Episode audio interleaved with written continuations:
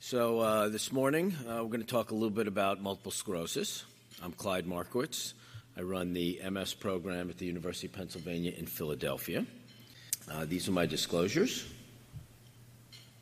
So in terms of what we're going to discuss today, um, you know, I'm going to give you a little bit of background about what is MS and how we make a diagnosis, and ultimately how we treat it, and what are the most important aspects of how we manage patients with MS. Because it's a coordinated event. You know, MS patients have lots of issues and lots of concerns, so it really takes a combination of like a multidisciplinary team of people who are going to be able to help. So when we think about MS, it's a lifelong disease. It has you know, variability in terms of patients who get MS and what kind of symptoms they may have. Um, they could have motor involvement, sensory involvement, cognitive issues, bladder issues, everything on this chart here that you can see, including a large majority of these patients over time, over their lifetime, will become disabled. And it's usually disability on the basis of motor dysfunction, but they can have uh, unemployment issues, the cognitive complaints, um, getting divorced. I mean, so there are a number of issues that come up for the population of patients with MS. So if we look at the kind of the demographics of MS, about 400, maybe it's even close to 450,000 patients in the U.S. are diagnosed, maybe 2.5 million worldwide. And most people are diagnosed somewhere between the ages of 15 and 20, but we do have cases of pediatric MS. We have a children's hospital in Philadelphia, and we see kids being diagnosed as you know, young as three or six, uh, very rarely, but occasionally. But you do see some kids being diagnosed 10, 11, 12, not uncommonly. But only makes up 2% of the total MS cases. And then we're we're also seeing people now being diagnosed after the age of 50, where previously you would have said if you made it to 50, you didn't have to worry about MS, but that is no longer the case. We're seeing people. I've diagnosed some people in the recent past in their 60s and 70s as well. Now, granted, they may have gone through life asymptomatic, or maybe they denied that the symptoms they were having were actually MS symptoms, but ultimately we've made a diagnosis. Now, it's extremely variable. So you know, uh, one patient says, "My friend has MS. How come you know, they can walk and they're having no problem and I can't?" Right? It's very variable. And rarely do you get into the world of benign MS, but a very small percentage of patients will go through life with a very mild course. And then a small percentage of patients will have a very aggressive malignant course. So that's two ends of the spectrum, but most people fill into the middle of that. There seems to be a female-to-male predominance, about a 3-to-1 ratio, and more commonly affecting whites, but we see it now affecting significant amounts of African Americans and Asians. And as the planet moves around, we're starting to really see a lot more of uh, Africans coming to the United States, Indians from India. Uh, so we're seeing a lot more MS um, as we migrate across the planet. There's always been a question about whether or not MS will shorten your lifespan.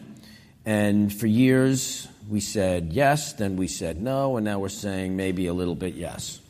And what we're seeing is probably a reduction in lifespan by somewhere around six to 10 years. And a lot of times, it's due to complications of immobility. We've gotten better at dealing with the complications of immobility in terms of um, you know, when patients develop bed sores or pulmonary Um, infections or bladder infections. We now can manage those a little bit better. But we still think that there is some element of that that can be um, MS-specific.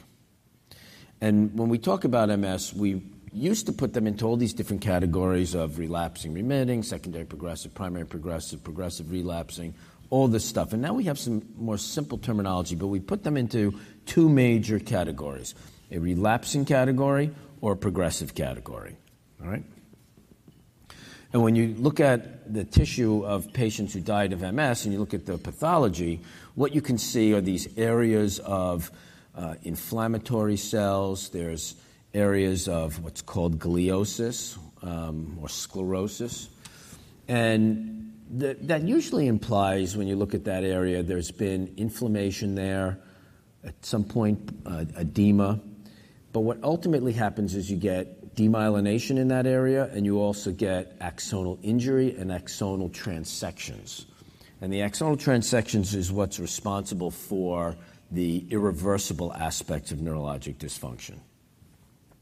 The body does try to remyelinate to some degree, and it can to a mild degree, but not particularly effectively. So when somebody recovers from an attack or a relapse, they're more commonly not recovering because there's been a remyelination that's occurred. It's usually because whatever swelling that was going on in that area kind of quiets down and then the conduction's restored. Additionally, there are other areas of the brain that can take over for lost function that can actually be very important in, in rehabilitation. So, on the genetic side of things, positive family history is seen um, maybe not even 20%, but close to that. What we say is that the risk of developing MS is about 1 in 750 in the United States. And there is a little bit of a gradient in North America where, as you go away from the equator, the risk goes up. And in Canada, it might be, you know, one in 500. Down in uh, Miami, it might be, you know, one in a 1,000. So there is a gradient across the planet, which is just an interesting observation. We see this um, also when you look at twin studies, that the risk of a identical twin to develop MS is close to 30%, whereas a fraternal twin is probably closer to a brother or sister, which is about a 2 to 3% risk. So it's an interesting observation. So we know there's a genetic piece to that. And there have been a whole bunch of genes that have been associated potentially, um, some that seem to be across all autoimmune conditions, but some that may have some specificity to MS. So other factors that seem to play roles in the risk of developing MS seems to be vitamin D exposure. So if you have low vitamin D levels, your risk seems to go up significantly. So we tell parents um, that if they have, you know, if the parent has MS and you know they're concerned about their children, we recommend that those those patients' kids take supplementation of vitamin D. And you can usually get adequate amounts of vitamin D with a multivitamin for children, but we actually tell them to take about 1,000 units a day, regardless. And then patients themselves, we're trying to address the question of whether vitamin D might be an important factor in the disease progression itself for the individual with MS. And we've done some studies that have correlated low vitamin D levels with higher disease activity.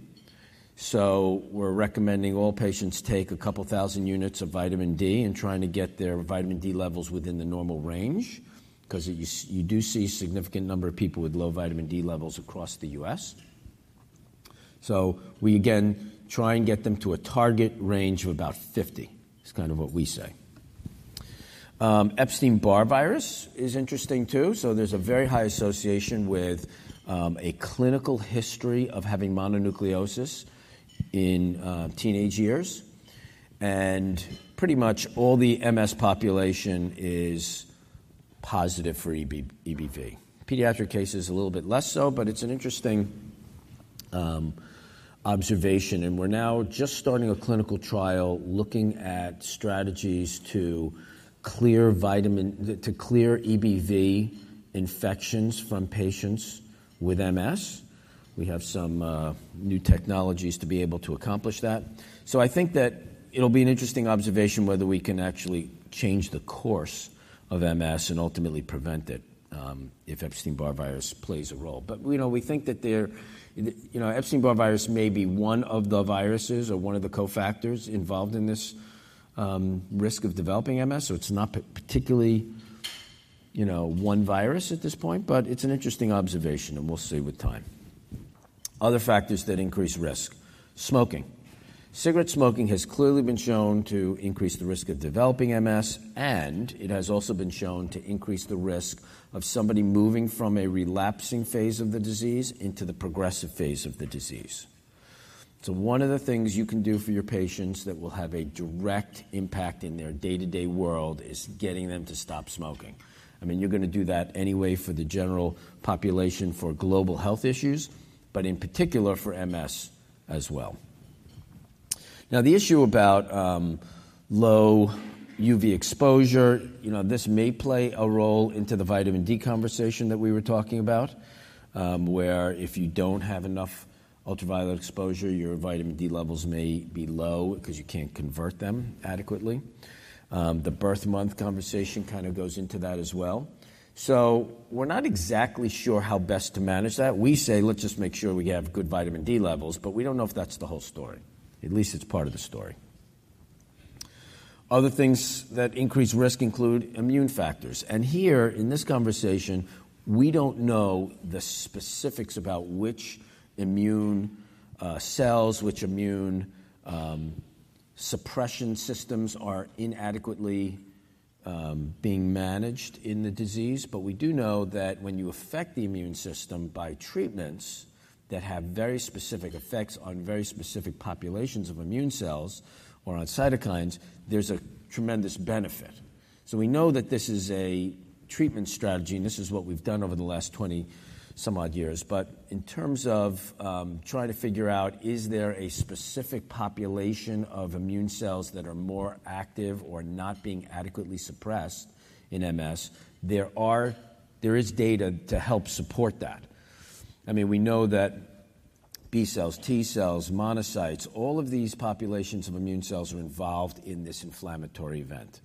And we're trying to figure out how best to uh, target populations that are going to be more specific to MS but reduce the risk of uh, immunosuppression. All right. Um, and when you, when you look at brain pathology, you can actually see that it's not just the immune cells, but there are factors within the brain itself that are presenting antigen to the immune cells, that are contributing microglia, astrocytes, oligodendrocytes, they're all involved in the conversation. How much of it is a bystander effect where the immune cells are just coming in and are causing damage versus that the, uh, the neuronal cells or the oligodendrocytes are involved in bringing them in somehow by you know, signaling to the system that they're sick or there's something wrong here, or maybe there's a latent virus living inside of them. So, this is kind of an ongoing area of research. So when we talk about MS, we break it down into phenotypes. So I told you before, we don't use as much of this categorization so much anymore, but just to give you some sense about this, we used to call people CIS, clinically isolated syndrome, and we still do to some degree. These are people who present with one attack. They you know, come to your office with uh, blurry vision in one eye. Maybe they had an optic neuritis. But you go do a workup, you, you know, look at their brain MRIs, and you do not find any other evidence of any other area within the central nervous system affected. So you say you have clinical isolated syndrome, you cannot make a diagnosis of MS, but we watch them closely. But there are times that you get a patient who comes into your office with headaches or had head trauma or something like that, and they got an MRI scan of the brain, and the brain report that you get back says something to the effect of there were, you know, periventricular white matter lesions in the brain. In a uh, clinical picture, this would be consistent with uh, demyelination or possibly multiple sclerosis. But the patient has had no complaints whatsoever. We call these radiologic isolated syndrome. So they've never had a clinical event, they've only had evidence of an MRI scan that looks like MS. Now, the thing about that is that, you know, most of us sitting in the room, if you did an MRI scan, you might see little spots in the brain. We call those UBOs. They don't mean anything, it's just kind of like life. Um, but there is a specific signature in this radiologic isolated syndrome where these lesions look characteristic based on shape, size, and location. And we would call that radiologic isolated syndrome. We're not expecting you guys to make that assessment. Hopefully, the radiologist are telling you something about that. Maybe one of the neurologists who specialize in MS can look at that scan and say, this looks classic for MS. So, when you really look at the bona fide relapsing MS population, so after they've had their second event, and that second event could either be a clinical event or they had a new lesion on an MRI scan if they were in the clinically isolated syndrome category. They then had another follow up scan in three months, six months, whatever, and there was a new lesion there. That can diagnose somebody with MS at this point. So that's the relapsing population. And then about, if you really break it out, about 85% of the MS population presents with a relapsing phenotype. 15% present with a progressive at onset phenotype. So these patients never have had a relapse. They don't even know what that word means. All they know is that they've been getting slowly weaker or slowly losing some function over time, but they've never had an event. They just say, you know, it was a hot day. I noticed my leg was dragging, and then it got worse over the next, you know, two years or something like that. That sounds more like a progressive phenotype, whereas the relapsing is it's an acute onset over a couple of days and usually stabilizes and, and gets better. So the relapsing phenotype can move into a progressive phenotype, and if it does, we call that secondary progressive MS, and it's secondary to having a relapsing phenotype. Whereas the primary progressive means they never had an attack? So just terminology. And then to add to that complexity in the terminology, we discuss things called whether they're active or not. And active can imply that they have had a clinical attack or they've had new lesions on their brain MRI scan. All right? Either of those. So somebody's on treatment and you're seeing them in follow up and you're determining is this somebody who's adequately managed on their treatment? You do an MRI scan, you see a new lesion or two lesions in their brain, you'd say they were active. And maybe you need to consider whether a, tra- a change in therapy would be uh, advised at that point.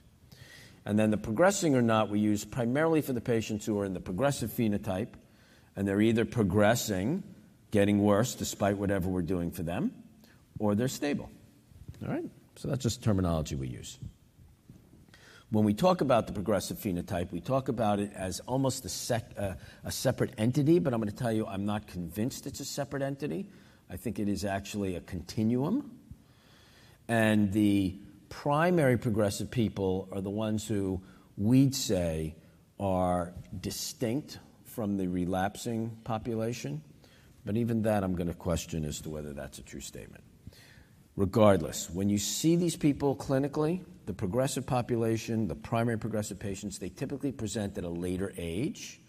So, where the relapsing population presents usually in their 30s and 40s, sometimes in their 20s, the progressive population usually pre- present to the physicians usually in their 40s and 50s. All right, so that's a different age population. And again, there's a whole variety of things here that may be contributors as to why that is. And some of that is that, you know, you may have um, more reserve in your brain where somebody, let's say, has had silent lesions in their brain at various time points and it never manifested clinically. And now at some point you get a lesion in your spinal cord and now it's slowly, progressively getting worse. We see this. So it may be more of a real estate issue than anything else.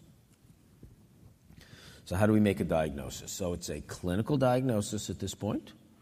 So, the MRI alone cannot make a diagnosis. You need to have had at least one event or at least a progression. So, clinical findings, then you rule out other things with blood work, and that can include things like lupus and Lyme disease and uh, Sjogren's and a whole bunch of other things that can mimic MS. But the most sensitive and useful test that we do is MRI scans, particularly of the brain, but you should also consider doing the spinal cord as well. And we used to say you needed to have spinal fluid to make a diagnosis of MS, and then we kind of backed down after the MRIs looked so good, and we said you don't need to do that, and then we kind of moved it back again where we now are including it but are not required. So, a spinal fluid, if you can demonstrate some abnormalities of oligoclonal bands um, or elevated IgG synthesis in the spinal fluid, that's consistent with MS. All right. And I told you what happens in the um, world of making a diagnosis of MS that you need to have had two attacks separating space and time. The first event is called CIS, but if they have another event, you can call it MS. Well, we kind of historically went down the pathway of another event requiring it to be a clinical event. So you have two events separated in space and two different areas of the central nervous system. Then when MRIs came along, you said you could use the MRI scan for another event, and we said it had to be three months after the initial presentation. If there was a new lesion on their scan, you could call it MS. And we kept moving it back farther and farther, asking the question, can you make a diagnosis after one MRI and one attack? So somebody presented, let's say, with you know blurry vision in one eye, and you called it an optic neuritis. You did a brain MRI scan, and you saw that there were a bunch of brain lesions, but in addition, there were some active lesions in the brain that were not causing any symptoms, and inactive lesions in the brain that were older. And at that point now, you can call this MS on a single MRI scan with active and inactive lesions on the scan. All right. I'm not going to bore you with our details for the progressive population, but let's move into the therapeutic arena. So when we talk about um, treating patients with MS, we take it as a whole, right? So this is going to be treatment with medication, treatment with um, non pharmacologic treatments, but we also have a strategy of preventative treatments, such as wellness approaches, health maintenance, reducing their vascular risk factors, making sure, you know, a variety of things are being managed. So we look at their wellness, we look at their clinical attack um, and relapse therapy. We look at symptomatic therapies for people who have maybe, you know, some residual neurologic dysfunction. We might recommend PT. We might recommend some antispasticity drugs or bladder drugs, things like that. So on the wellness side of things, you know, our approach these days is let's do everything we can to prevent them from moving into the progressive phase of the disease. Because once they move into the progressive phase, we have very little to do that we can alter their disease course. Everything right now looks like it's best if you do it early. So, making sure they have adequate vitamin D, making sure they're on a regular exercise regimen, making sure um, they are not smoking. Issues related to alcohol and salt, it's not completely clear. At least there's some studies in animals that have shown that a high salt diet is pro inflammatory, which would be particularly bad for somebody with an autoimmune condition. So we do recommend a low salt diet, but that one's not driven so well in um, patient data. Um, the limited alcohol, again, that's really not clear. I'm not going to weigh in about that. But other things are making sure they have, you know, adequate sleep, um, reducing their stress, and then the world of comorbidities such as blood pressure, diabetes. These are particularly important in, in the treatment of MS because we know that people who have ongoing issues with uh, blood sugars out of control or hypertension, it seems to be making their brain disease worse. So we recommend highly to deal with all those issues. All right, so when we're thinking about now pharmacologic therapies for MS, we're looking at the patient, you know, there's a lifelong treatment. You're going to have this disease, you know, forever, maybe. Um, and we have to kind of manage it. So we have to look at how to decide which treatment. And we believe that shared decision making is probably the best approach.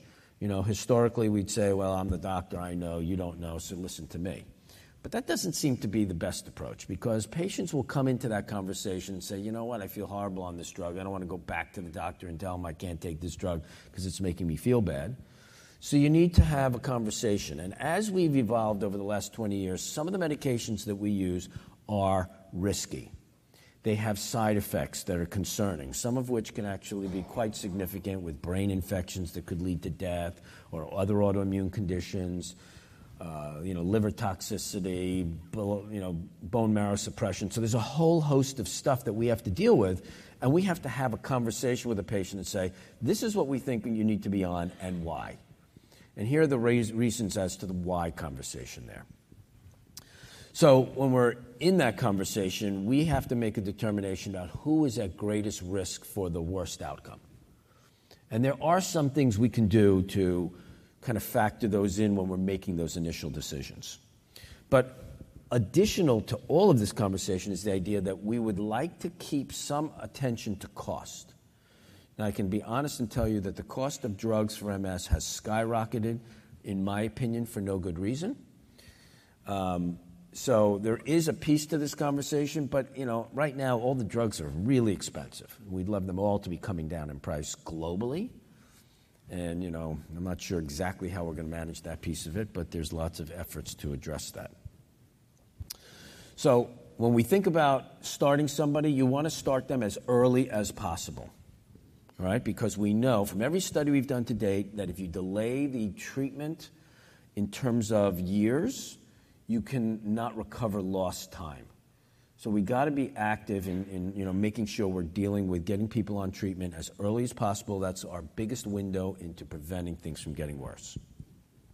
And like I said, we're going to do the uh, assessment of who we think needs to be at greatest risk, get the patient buy-in, and then we monitor them pretty closely. You know, we may be reevaluating, reevaluating them every three months, at least initially, and then maybe every six months for the most part. And occasionally you get some people who are really stable you could do once a year. But I mean, in our world, as MS specialists, we're seeing these people fairly frequently because we think it's important to keep track of what's happening with them and make sure we make adjustments as we go. So this slide kind of goes over some of the prognostic factors. The ones I'll highlight that are particularly important here. So we know that African Americans seem to have a worse outcome. And we don't know exactly why that is. We believe they're genes that drive that conversation. We also know that the younger they are, they have a better course than if they're older at onset, more of a progressive population. Males seem to do worse than females.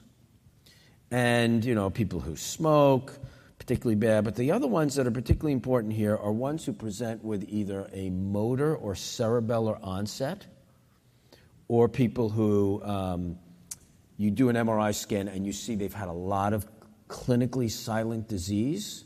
And that clinically silent disease can either be in the form of lesions that you see or in terms of brain atrophy.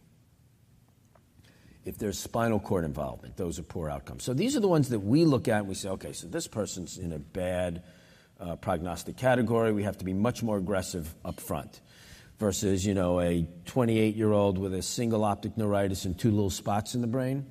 You could say, we're going to put them on something that's, you know, safe, that isn't going to be too much of a problem in that regard. Although, that being said, we are starting a conversation about whether we should be even more aggressive up front for that population of patients who we labeled as not concerning and maybe really alter the course of their life um, with something that is strong up front, and then you can dial it back a little bit. So when we talk about, you know, factoring all these things in, we have to take the patient's concerns, we have to take their disease phenotype concerns, and then, you know, what are the drug side effect issues that we have to factor in here? So we're taking all this into consideration while we're making these determinations. So now we'll talk specifically. I'm not going to go into huge detail about these drugs, but I want to give you kind of a, a flavor and an overview. So we started out with the idea that we would have injectable drugs. So we had interferons as the first drug available back in 1993. And now we have four different preparations in different forms. Some are subcutaneous, some are intramuscular. Um, they have varying frequency issues. I'm not going to bore you with details about it. Um, acetate, another injectable drug that came out, now comes in a couple of different preparations, including a 20 milligram dosing and a 40 milligram dosing, and now there are two generics out as well. Um, so all of these are really, you know, the patients go home and they learn how to do self-injections. That's really what it comes down to. Not a huge issue. The interferons have a, a little bit of some flu-like symptoms associated with it, but pretty safe overall. Um, the glatiramer, again, injection site issues, but no flu symptoms. So advantages, they're safe. We've been using these drugs for over 20 years. No major issues have come up. There's the occasional elevation of a liver test with an interferon, but for the most part, you're not looking at any major issues here. All right? Very safe. Um, in terms of its efficacy, we'd say it's on the good side of things, you know, maybe reducing the attack rates by about 30% across the board. Main side effects are injection site issues, which patients find annoying, um, and the flu like symptoms. So, not a huge, um, I mean, 20 years in, not everybody's so excited about these drugs anymore, but they still work, so we use them. One thing that's of somewhat of a issue is that we've looked at adherence to treatments, and with interferons and glatiramer, adherence is problematic. People either forget to take their medication or they don't want the flu-like symptoms on interferon. So, you know, compliance can be a bit of an issue. Um, in 2010, our first oral drug became available called fingolimod, and um, it showed better efficacy than the injectable drugs. There was at least one head-to-head trial with that one. So um, very, very nice, but there are a number of issues and side effects and monitoring concerns that need to go into this conversation.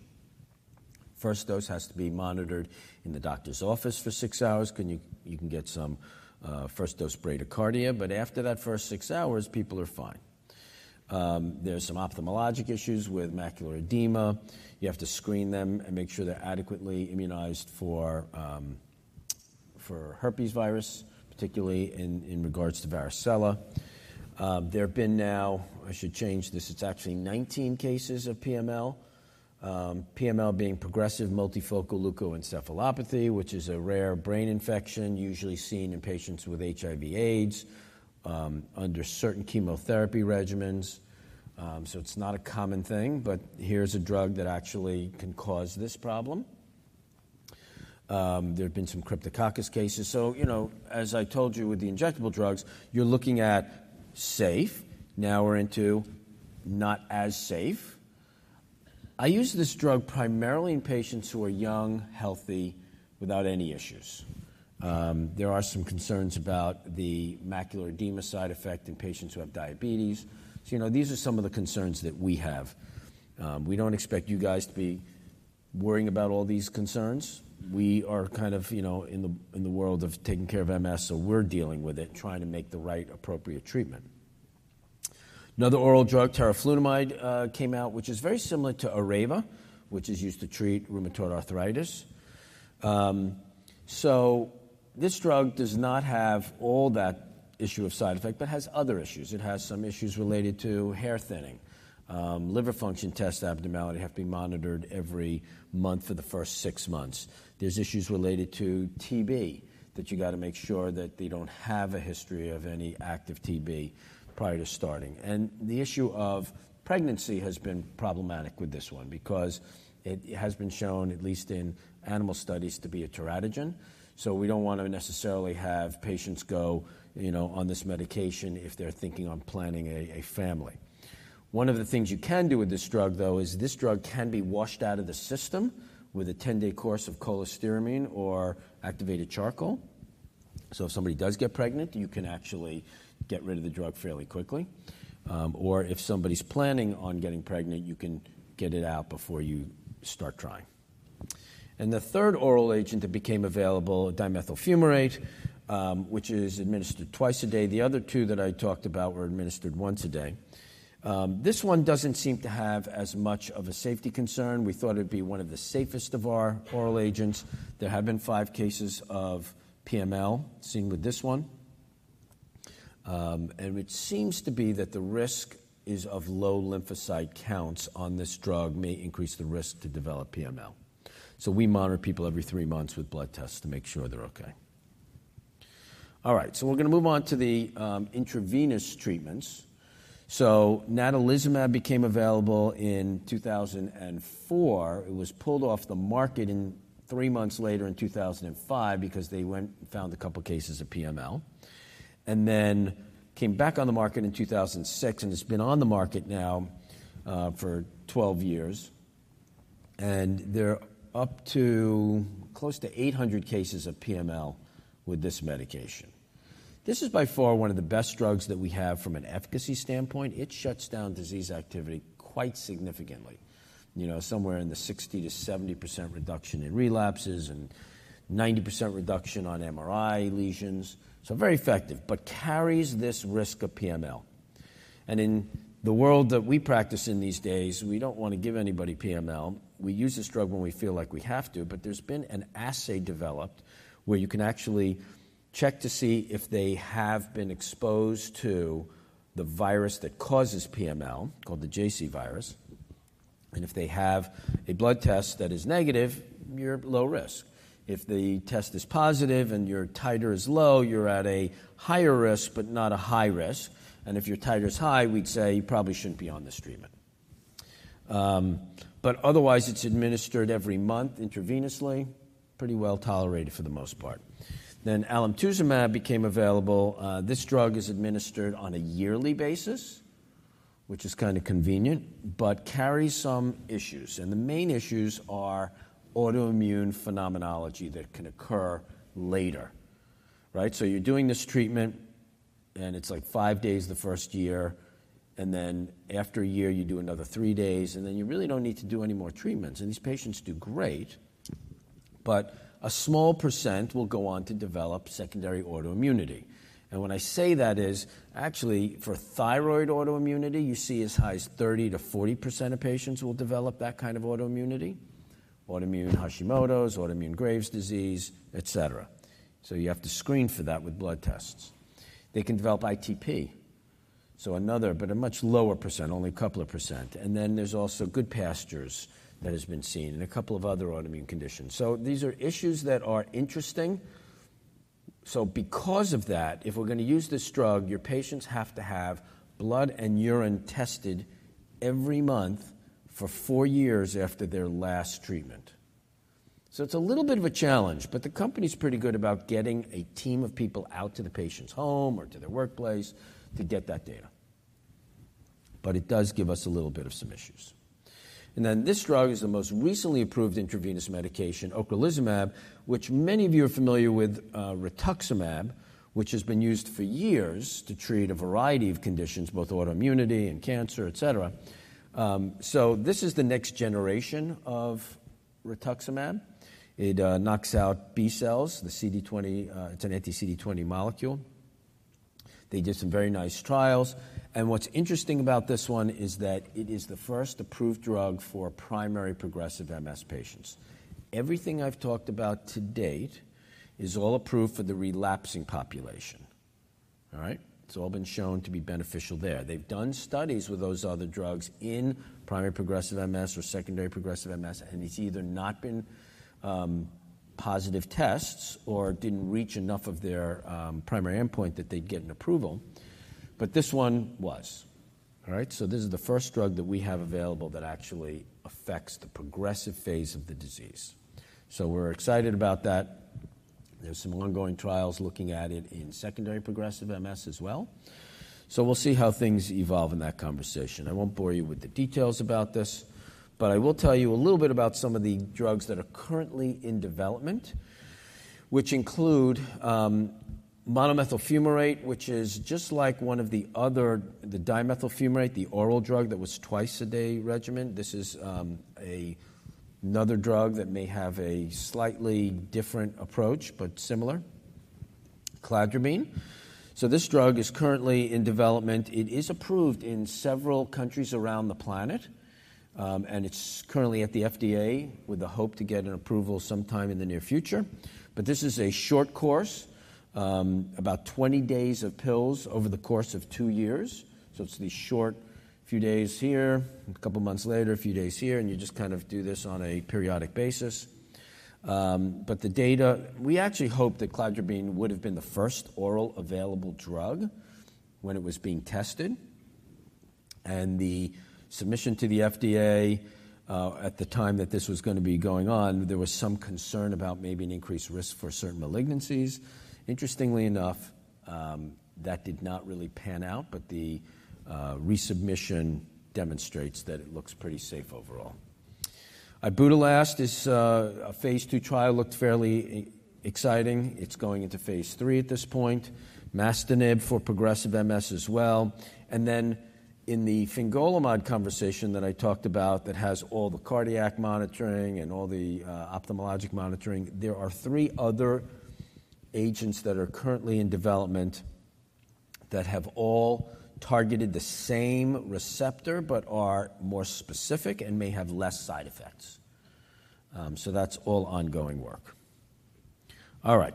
So just in the last few minutes, I'm going to go through some of the generics and, you know, The only drug that we currently have that is a generic out there is for the glatiramer acetate. And that's currently, it's an interesting world because we don't have data for the generics that are approved in the United States for the glatiramer acetate. We have no data that this drug is effective in MS. All we have is that the FDA said you can, you know, go ahead and market your drug. Um, it was based on some in vitro studies. Um, I'm not comfortable personally with in vitro studies. I would really like to see uh, humans taking this medication. The European Union, who does an analysis of generics, said you need to do a clinical trial with this drug. So they made the companies do clinical trials. And they had a generic drug that looked very good. And in a head-to-head clinical trial with MRI outcomes and clinical outcomes showed fairly good equivalency. But interestingly enough, that drug is not available in the United States. All right? But we have these two others that are with no data. So I'm kind of a little bugged by that personally. Um, and they're not that much cheaper, interestingly enough. Um, so it's just what I have to say. We'll talk a few minutes on adherence. So adherence is a big issue across the board for all of medicine. Um, but we know that there is clearly things that drive the conversation for patients who don't adhere. And some of it is that they either can't tolerate the side effects or maybe there's a perceived lack of efficacy where somebody's having more symptoms and they may be attributing it to the drug itself and it may be just the disease course. Um, depression plays a large role into this conversation. So these are all pieces that we have to address. And we know that when you look at the population and you say, you know, these drugs have a good effect on relapse rate reduction between 30 and 80% or, you know, uh, disability reduction. Uh, the problem is that if you take a population of untreated patients, they're going to relapse about every six months. If you treat them, they relapse maybe every two to five years. And in some cases, it's even less frequent than that. We may have disease suppression that's quite significant where maybe they get an attack every 10 years, if so. So, you know, important piece to the conversation about understanding what the benefits are and getting people to understand and adhere to the regimen. They've done studies looking at, you know, if you took a population of patients who were adherent, taking all their medication all the time versus not taking it consistently. And they've done studies that showed that the risk was probably twofold, you know, twice the likelihood that they're going to have relapses if they just took their medication or, you know, twice likely that they wouldn't have a relapse um, if they took their medication as prescribed. So it's a big deal. We need to kind of deal with that. So when you think about why people don't take it, there's a whole list. In the world of injections, a lot of times because they forgot to take it. Um, but it's a lot more than that, you know. And as you get into the world of side effects with some of these other medications, some of gastrointestinal side effects also, Um, we have to manage those issues. So, and here's why it's particularly important. You know, your patient comes in and you said, you know, you had an MRI scan and you had some new lesions on your scan. I'm going to increase the risk of the drug I'm going to put you on. Right? So I have to go to a stronger drug. And the stronger drug carries a different risk profile. And maybe if we did not, if we did not adequately assess their adherence to the treatment and we inappropriately escalated their risk, we may be doing potential harm. So it's particularly important for us to make those determinations. So when you look at the strategies for getting people to adhere, you're looking at, you know, who can touch this patient, right? So physicians, pharmacists, the nurses, the case managers, everybody who touches this patient can be instrumental in getting people to adhere to the regimens. And so when you look at a, you know, patient with MS, there's going to be so many people that are involved in the care. So, you know, how do we deal with this? We have to make sure patients understand what the importance of treatment is and what the benefit of taking medication is, how it's going to slow down the rate of their disease. Um, and, you know, find out what their concerns are. Dealing with some of these issues related to maybe they're depressed and they don't want to take medication or whatever. You know, you really have to look at this and develop that bond and that plan together to to tackle this.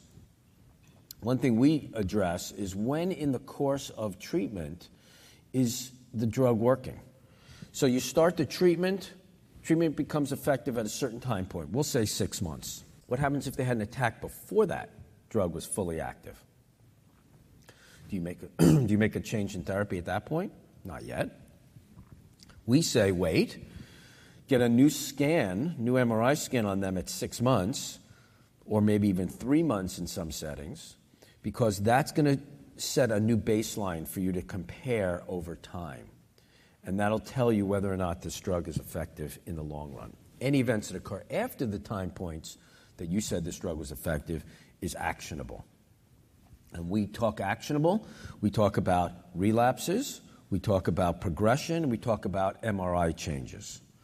So if everybody's good with you know low levels on these uh, on these odometers or speedometers, you're good. But if there's any higher concerns, where maybe two things, maybe you know a bunch of MRI lesions and they're progressing, that's actionable, or even one metric, like a very active MRI scan, may be enough to make a change in therapy. So we make those determinations. So we've come up with a notion called NEDA, no evidence of disease activity, where they have no relapses, no disability change over time, and that's a scale that we use, and no new MRI activity. And the MRI activity could either be new lesions or new active lesions. So that's kind of what we do. When we looked at some of these drug trials that we've done with some of these medications, you can see that we're not really doing a tremendous job with hitting NEDA on any of these drugs. Where you know the most effective drugs of ocrelizumab being a 48% redu- you know, 48% of the patients hitting NEDA, um, we still have a lot more room to go in this conversation. But in any event, we are, we are working on it. All right. So when we think about you know treating somebody, we try and personalize the therapy. You consider the disease, the drug, the patient factors, develop a partnership with the patient, and you know follow them closely, and make sure that you know any any time you think you need to change, you change. So, what can we do as a group? You know, coordinating specialist care. So, ideally for you guys, if you can identify people in your community who are neurologists, preferably MS specialists, working together with them and getting as much uh, feedback back and give them as much information because you may be the people who are seeing them on a more regular basis than the neurologists are. So making sure that those relationships are cultivated adequately and co-managed together with the you know testing, the blood testing, the follow-up care, um, and things that you know are particularly important that you guys will be dealing with are you know does the patient's insurance cover the medications? Or you know uh, does the patient's insurance uh, cover the, the specialist who they're going to go see? And make sure you have a checklist that you go through. And this is basically, you know, things like can they get to the doctor's office? Do they need, you know, special transportation? You know, maybe they need a, uh, a van or a, a you know, a, um, in some cases, not commonly, but, you know, a stretcher or something like that to get in. And does the patient have, you know, adequate support at home? You know, are there people in the house who are smoking? You know, coordinating with all of that. And then the whole issues of financial uh, management. So, my last slide, just I want to finish with saying that, you know, clearly we have learned a lot about the disease over the recent years. We have many treatments these days. We're up to like 18, 19 different treatments, which are tremendous. It doesn't really hit yet at the progressive phase of this disease, and we clearly are not repairing anybody yet, but that's the next decade or two for us. Um, but we have to manage these people proactively, looking to make sure we have adequate coordination of their care, managing the side effects of medications, maximizing their adherence. Um, and as we move forward, some of these new agents um, we are hoping to be more effective, safer, and maybe even repairing. Okay, well, thank you. I'm happy to answer any additional questions. Okay, so you freaked me out a little bit. I have a 21 year old who had mono um, as a teenager and also doesn't live anywhere near the equator. So I'm just curious as to um, you know what the correlations are and what the alignments are, and if there's anything I should be worried about or looking for. Right. So, um, And, and I never heard that they, nobody, when he had mono, ever said there was risk for anything in the future, of course. right, because so many people develop mono and not so many people develop MS. It's a very low risk. But interestingly enough, if you take the MS population, they've all had EBV exposure, and a large number have had clinical mono. That's the observation. To give you the risk conversation for that, I can't. All right? Because we don't have the denominator of how many people have mono clinically. Um, but what I would tell you is, is that if she develops any neurologic complaints, that it should be, you know, evaluated just like anything else. So I heard you make a couple comments that sounded hopeful Hopeful. um, in, in passing around both either the stalling and or potentially someday a cure. So it sounds like through therapies, aggressive and early, that there is um, changing ability to influence the progression and or stall uh, the disease. And it sounded like there was some hope. So could you talk a little bit about your thoughts around uh, potential cure and or Sure. permanent stall? Yeah. So we have done a great job over the last 20 years of knocking down the inflammatory process that's causing a lot of the uh, damage to the brain and, and, and spinal cord. We become really good. The questions that we have to address is um, as we get stronger and stronger at doing that, are we are we able to do that safer? And I will tell you that there's been some very exciting work going on in the arena of stem cell research. And I didn't really talk about that at all, but I'll tell you that the, the preliminary work with stem cells, where you're basically ablating the immune system and then repopulating it with a new immune system, um, looks promising, and even to the point where people are very stable and don't have any further clinical events.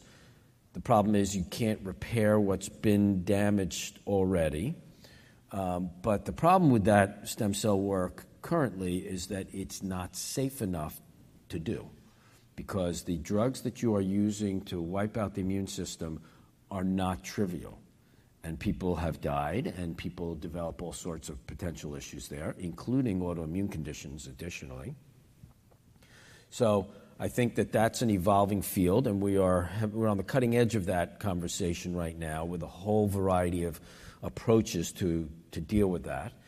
And then, in the terms of where I think the remyelination, neuroprotection conversation is, is that right now we're probably a good 10 years before we get to a point where we can say we have maybe something. I mean, there's some early work going on that shows some promise with some remyelinating uh, compounds. It's, it's way too early to really give you a piece to that. And the conversation of a cure, I don't know if it'll happen in my lifetime. It would be nice, but I don't know. Um, as we learn more about things like um, the genetic you know, predispositions and maybe you know, really identifying populations of genes that contribute to progression of the disease, you know, development of the disease, we might potentially be able to impact that.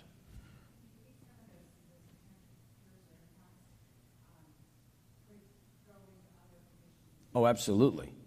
In fact, um, the work that we have done over the last 20 years in MS has started to show up in other neurologic conditions where some of the medications can actually be used for other uh, potentials and even across different disease states, you know, not even neurology necessarily, but other autoimmune or other conditions. So, yeah, absolutely. Yes, sir. Um, I, had, I had two questions. One is in the context of clinical, the other one is in the context of PCMH, so I'll ask the first one and then give you a chance to answer that one. Um, for, I think, fingolimod, Yep. um, do you test? I think you, I, mean, I saw in there you mentioned uh, those folks have a high risk for um, cryptococcus and herpes. Do you test for those people? Uh, those Yeah. diseases before you administer that drug, or do you? For VZV, yes. So we are making sure that people have adequate immunity to chickenpox, so they get their blood done before they start the drug, and if they are not adequately immune, we immunize them. So that's a yes. Cryptococcus is a very low risk. There haven't been that many cases. So we don't test it routinely at this point because, you know, I'm not sure that I would say just because you had a blood test means you're going to develop it. It's also not as bad of a condition, like it's manageable to some degree. Um, so at this point, we don't, and I don't think we'll change that point of view. Then my, my second question is related to, you know, cost. I mean, especially in the context of PCMH, value-based care, and all those things that we're talking about. Um, they're they're expensive.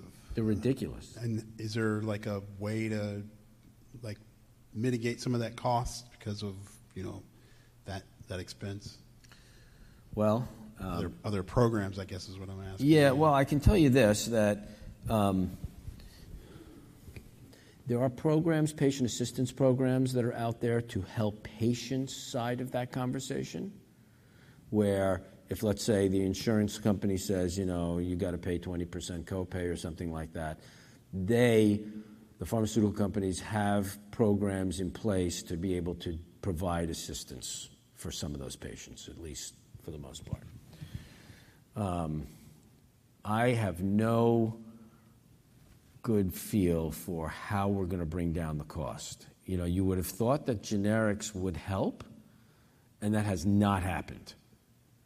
It just has not happened. And, you know, maybe with the next round of generics, which are pills, fingolimod might become a generic in the near future.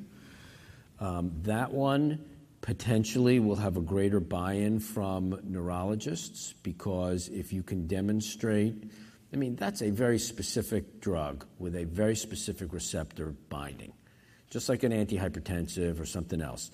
So if you can demonstrate in a tissue culture setting that the effect of that drug binding to that receptor is equivalent, my feeling would be then this should be fine. Problem with Copaxone is that there isn't a receptor. It's an entirely, it shouldn't even be in the category of, um, you know, what it is. It should be a biologic that has a whole different way of thinking about it, but it's not. So we're stuck with what we got. I'm hoping that the next big drug that comes to market brings the price down. Haven't seen it yet. All right. Well, thank you all. Enjoy the rest of your day.